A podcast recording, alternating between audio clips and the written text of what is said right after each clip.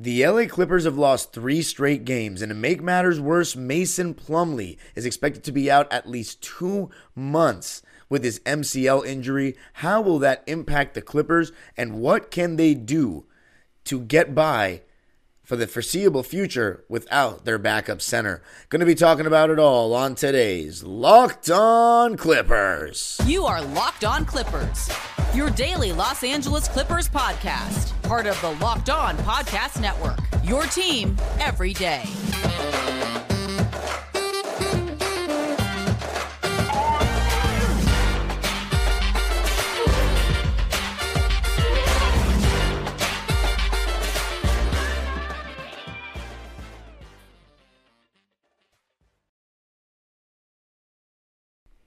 Yes, sir. You are locking in with the Clips. Thank you for making Locked On Clippers the first listen of your day, your team every day. I'm your host, Darian Vaziri, born and raised in L A and in my nineteenth season as a Clipper fan. You can also follow me on Twitter and Instagram at Dime Dropper Pod and subscribe to my own YouTube channel, Dime Dropper, for even more L A Clipper and L A sports content. And Locked On Clippers, free and available wherever you get your podcasts, including YouTube, where I want you to hit the notification bell. And let me know what you think the best approach to going, what you think the best approach is going forward to the Mason Plumlee injury, because it was announced by Shams Charania on Twitter today that Clippers center Mason Plumlee is expected to be sidelined as much as two months with M C L sprain in knee. Now, before we get to what other thing he said in that video and the Dallas game, we got to talk about what that does. One of the biggest reasons before the trade that I was very excited about this Clipper team just looking different this season relative to last is because Mason Plumlee was with the Clippers to start the season. Last season at the same time, the Clippers had Moses Brown playing backup minutes, or they weren't playing with a backup center at all. So when Zubac would go out of the game, because remember, Zubac at the beginning of last season was our best player alongside Paul George. No, I mean, yeah, alongside Paul George, but you could argue in the first twenty to thirty games, he was right there with a case for number one, the way he was holding down the defense. Our defensive rating was good for a large majority because of Zubac. But when he went out of the game, we really struggled. You bring in Mason Plumlee, and despite the fact that I don't think Plumlee's better than Zoo, although this season you can argue that he's been better, but last season, from everything I saw and everything I know about these two players, and that Zoo is was ascending and Plumlee is on the decline, I still thought Zoo was better, mainly because of his defense, his rim protection. But Zoo hasn't been playing great. Mason Plumlee's been playing pretty well. The injury looked pretty bad. The point is, what the Clippers were was more equipped to tackle this regular season with two centers to start the year, two solid centers to start the year. And now, Mason, who already isn't a great rim protector and defender down low, or defender by any means, he still size for us, though. Now you take him out of the equation when we traded all our bigger forwards, we're in trouble. We are in real trouble. Because now, when Zubac comes out of the game, our options are you're either playing Moussa at the five, who's still too raw, and I still don't think he's big enough, strong enough to defend the rim as the five. I think weak side help and just well-timed help, I think he could be great. And sliding his feet on the perimeter, guarding one through five, that's where Moussa, I think, can excel already. But I don't think he can anchor your defense as a five right now. He still isn't strong enough, in my opinion. And offensively, he doesn't have much touch around the basket from everything we've seen in Summer League at the N B A level. And he can't shoot the ball, hasn't shown us any of that at least. So his spot, you know, playing him becomes hard when you have championship aspirations. Now, P J Tucker at the five, that also has huge issues because P J Tucker just looks past it. He can't really get off the ground. As good of a defender as he once was, and still, he's a decent defender still, he's nowhere near the defender that he once was. Shooting the ball. Doesn't look like he gets much elevation on that three-pointer in the corner at all anymore. He really offers nothing offensively except for offensive rebounds, which, of course, you can always use some more offensive rebounds. But I just don't think that P J Tucker brings enough to the table at this moment in time. However, expect Ty Lue to use him as a small ball five for the coming weeks, unless the Clippers pick somebody else up. Going to be talking about who they can pick up coming up, but we're not there yet. The point is, P J Tucker at the five, not liking that. What are your other options besides that? Maybe Kobe Brown at the five, Kawhi Leonard at the five. I mean, listen to what I'm saying. This is going to be rough. Zubac is going to have, probably have to play thirty-four plus minutes a game. I'm thinking around the thirty-four, thirty-five, thirty-six range every game. And that's right now not sounding like the best thing because of the way he's been playing. Not confidently, not catching the ball, not finishing strong, getting blocked all the time, getting stripped all the time, making bad reads, not looking like he's had the same defensive impact as last season. Doesn't have as much explosion. So hopefully Zoo can come good, and I do trust that he will. I still think Harden, even though Zoo is not a great lob threat at all, I still think Harden can improve his game. I really do. But then it all depends how much we're using Harden in pick and roll, and that gets back to the conversation of the offense and the way it looks at this moment in time. But Mason Plumlee, man, it's a huge loss. So get well soon, Mason. Really, really tough. Because the Clippers, they really got to make a move, because whether it's a trade, maybe consolidate the guards, or you pick up somebody in free agency. But there aren't that many great options. There aren't that many great options. And the Clippers, they have championship aspirations. And one thing that's interesting about this Clipper team now that they've gotten James Harden is it's gone from we're going to take the regular season seriously, every game counts, to now, oh, we're just figuring it out again. It's going to take time. So it's totally changed. The com- the vibe, the way the team is talking has totally changed, and the team has changed. So it's normal and it's expected. But yeah, who should the Clippers look forward to or look towards picking up? Going to be talking about that coming up.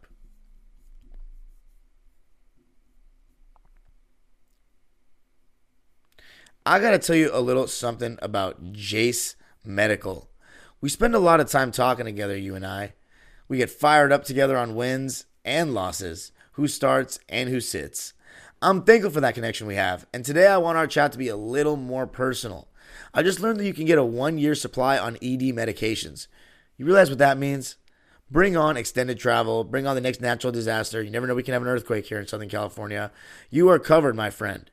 You don't have to worry about whether or not you can refill your generics for Cialis, Viagra, or Revatio prescription. And this is possible because of our friends at Jace Medical. Go online right now at jace medical dot com to receive your twelve-month supply on your daily medication. Remember to use promo code LOCKEDON at checkout for a discount as well. A verified customer had this to say about Jace. I'm thankful for this little service. Supply chain issues caused me to cut pills in half to have it. I ordered most of my daily meds with a year's supply. I also ordered an antibiotic kit. I feel secure now. Prices are lower than local pharmacies. I highly recommend this for everyone. If you or someone you love would get some peace of mind by having a year's supply of any daily med, go to jace medical dot com to see if it's offered for you. Remember to use promo code LOCKEDON for twenty dollars off your first purchase. All right. So before we get into which centers the Clippers should look at and which one was rumored by Shams Charania to be in the Clippers' sights potentially, we got to talk about why this is such a big deal schematically. So if it's Zubac, solid drop coverage defender, right? It really is dictated, our defense in the starting lineup, on how good our point of attack defense is. If the guy that's guarding the ball and navigating the screen can be on the defender's hip, be in his rear view, make a difference in the shot where Zoo doesn't have to guard two people at once and can kind of just show a bit and stay home at the same time, then the Clippers look like a solid defensive team in the starting lineup. Now, the issue has become that James Harden replacing Robert Covington, that doesn't necessarily make our starting lineup better. And then when you go to the bench, you have a good amount of negative defenders, even when Mason Plumlee was healthy, playing for you. You got Bones Highland, you got Norman Powell, you got Mason Plumlee. P J Tucker's solid. He's not what he used to be. Terrence Mann is really the only positive defender. I guess you could say P J Tucker as well. But the other guys, they're average at best. Average at best. So having those guys out there on the court together, you're already pretty weak guarding the ball and on the glass. And that really, what it, it's it mainly comes down to your resistance from getting guys, preventing guys from being too, getting two feet in the paint, and then contesting and changing their shots when they get to the rim. And then, of course, securing the rebound to end possessions, all of which become tougher when you don't have good defenders on the team. You have multiple negative defenders in the same lineup, which the Clippers have. And now you're taking away Mason Plumlee, so you're going even smaller with less resistance. You're going to see a lot of small ball. And what is small ball's best rim protection? Staying in front of the ball with a bunch of guys that can move their feet. Unfortunately, the Clippers don't have that many great one-on-one defenders. And Nico Batum, you know, he's a solid one-on-one defender. Robert Covington, not the best anymore, but against bigger guys, as your, you know, your Victor Wembanyama's of the world, as we saw him do, he can hang. And then they're both very good help defenders, especially Rocco. So you just had a just better defensive personnel. Now you're thinner at the forward spot. So as you've seen in these last two games, the Clippers in the second half, their point of attack defense has gotten worse, gotten more tired, mainly with the starters.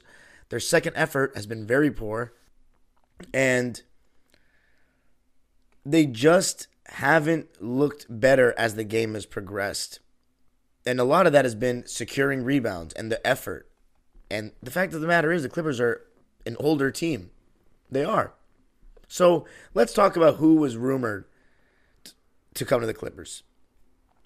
Daniel Theis from the Indiana Pacers, formerly of the Boston Celtics. Now, I got a chance to watch Daniel Theis a lot in, when I was in Massachusetts for three years going to college.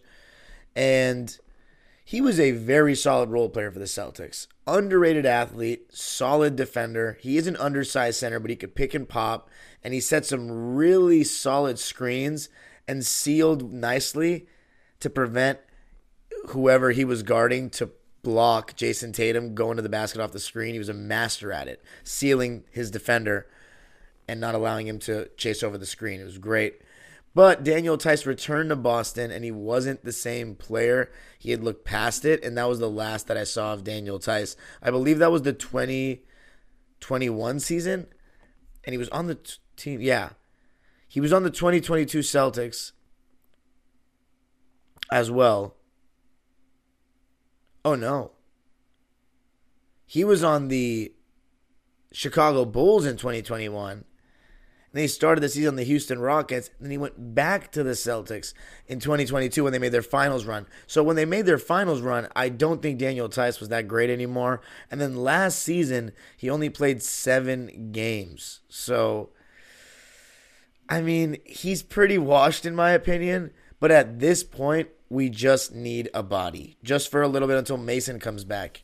Now, none of those bodies are going to be a great choice, unfortunately. I'm sorry to burst your bubble. I don't think it's going to be a, a big trade or anything.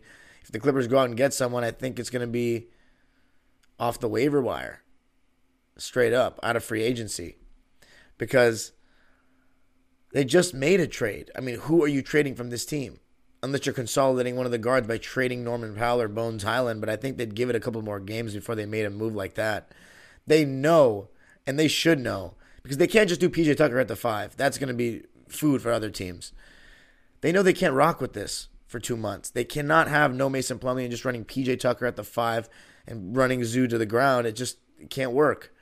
So we got to go get someone. Daniel Theis, it's not like I'm opposed to giving him a chance, but I think he's washed. The last I saw of him, he looked washed. He wasn't even playing for the Pacers this season, and then he checked in on Thursday night. But other options. Let me just suggest or talk about some of the ones that have been suggested from me by the Locked On listeners, by you. People keep saying Dwight Howard. Dwight Howard has not looked the same since that bubble run. He came back to the Lakers in twenty twenty-two, and he did not look the same. He wasn't as athletic, just a worse version of himself, and wasn't making that positive impact that you once saw from him in twenty twenty. I'll read you the numbers. The last time he played in the N B A, he averaged sixteen minutes a game, six points, six boards. He did shoot sixty-one percent, so his stats actually don't even look that bad, but you just couldn't feel his impact the same way. He averaged zero point six blocks a game, whereas he still averaged a full one block a game in twenty twenty, and that's what you really have him out there for, his shot blocking, his rim protection. I think Dwight Howard's washed, so I wouldn't really pick him up. Another name that people are throwing out there, DeMarcus Cousins. Guys, we've done it before with Boogie. I thought he was very solid in the minutes that he was asked to play in the regular season. In the playoffs, I mean, Chris Paul cooked him in the pick and roll. And right now, I don't think Boogie's, you know, he hasn't gotten any younger. Love Boogie, but that's not the answer. Then there's Kai Jones that people keep talking about. Kai Jones, of course, would be a sophomore. I'm sorry, a third-year player. Last season, he played in forty-six games, averaged three points and three rebounds. He looked good in the summer league and, of course, was waived by the Charlotte Hornets because he was just wilding on social media, just posting a whole lot of weird things, and even tweeted that basically he had people convinced that he was on some kind of drugs, that he wasn't well mentally. He was posting videos, making weird faces, and doing things that didn't seem like they were from a sane person. Not that he was doing anything bad, just he didn't look okay. He looked like he was on some drugs. But who knows? Maybe he was just very drunk. I don't even know. I don't want to judge the guy. The point is, he when he tweeted, "I want to be traded," the, the Hornets were like, all right, we're done with this guy. And so Kai Jones, he is now a free agent. I've seen Clipper fans on Twitter try to talk about getting him and bringing him on board. I don't know. I don't know. I, I, at some point, I don't think the Clippers need to just be this give these guys a second chance and hope they find a home kind of team. Like, we need some guys that are a little bit more reliable. Now, one option I think we should really consider, and I'm not sure if I mentioned it in the last episode or not, Wenyen Gabriel. Wenyen Gabriel, we had him on a ten-day in two thousand twenty-two. He played six games for the Clips, two points, two rebounds. He played the last two seasons with the Lakers, or should I say season and a half. Last season, he played sixty-eight games, averaged fifteen minutes, shot sixty percent, scored five and a half points, and got four rebounds. Let's see his per thirty-six. It'll be interesting to see a per thirty-six with a guy that averages that. It would be a double-double, thirteen points, ten rebounds. So Wenyen Gabriel, he's very active. He'll finish around the basket here and there. He'll rebound. He'll play hard. I think he's a guy to get. The Celtics waived him, so why not pick him up? I think he'd be the answer. Bring him back. Wenyen Gabriel, you heard it here first. Or maybe not here first. But coming up, going to look towards the Dallas game. Can the Clippers get their first win with James Harden? What is going to be the key? Or what are going to be the keys? Going to be talking about it all coming up. I got to tell you a little something about Prize Picks. Prize Picks is the best and the largest daily fantasy sports platform in North America. Where the easiest and most exciting way to play daily fantasy sports is just you against the numbers. With basketball season here, you can now pick combo projections across football and basketball from the Specials League, a league created specifically for combo projections that includes two or more players from different sports or leagues. For example, you can go with, let's go Paul George plus Cooper Cup at a combo of seven and a half three-pointers made plus receptions. PrizePicks even offers a reboot policy policy so that your entries stay in place even if one of your players gets injured. For football and basketball games, if you have a player who exits the game in the first half and does not return in the second, that player is rebooted. PrizePicks is the only daily fantasy sports platform with an injury insurance policy. Go to prizepicks.com slash LockedOnNBA and use code LockedOnNBA for a first deposit match up to one hundred dollars. That's prizepicks.com slash LockedOnNBA and use code LockedOnNBA for a first deposit match up to one hundred dollars. Prize Picks, daily fantasy sports made easy.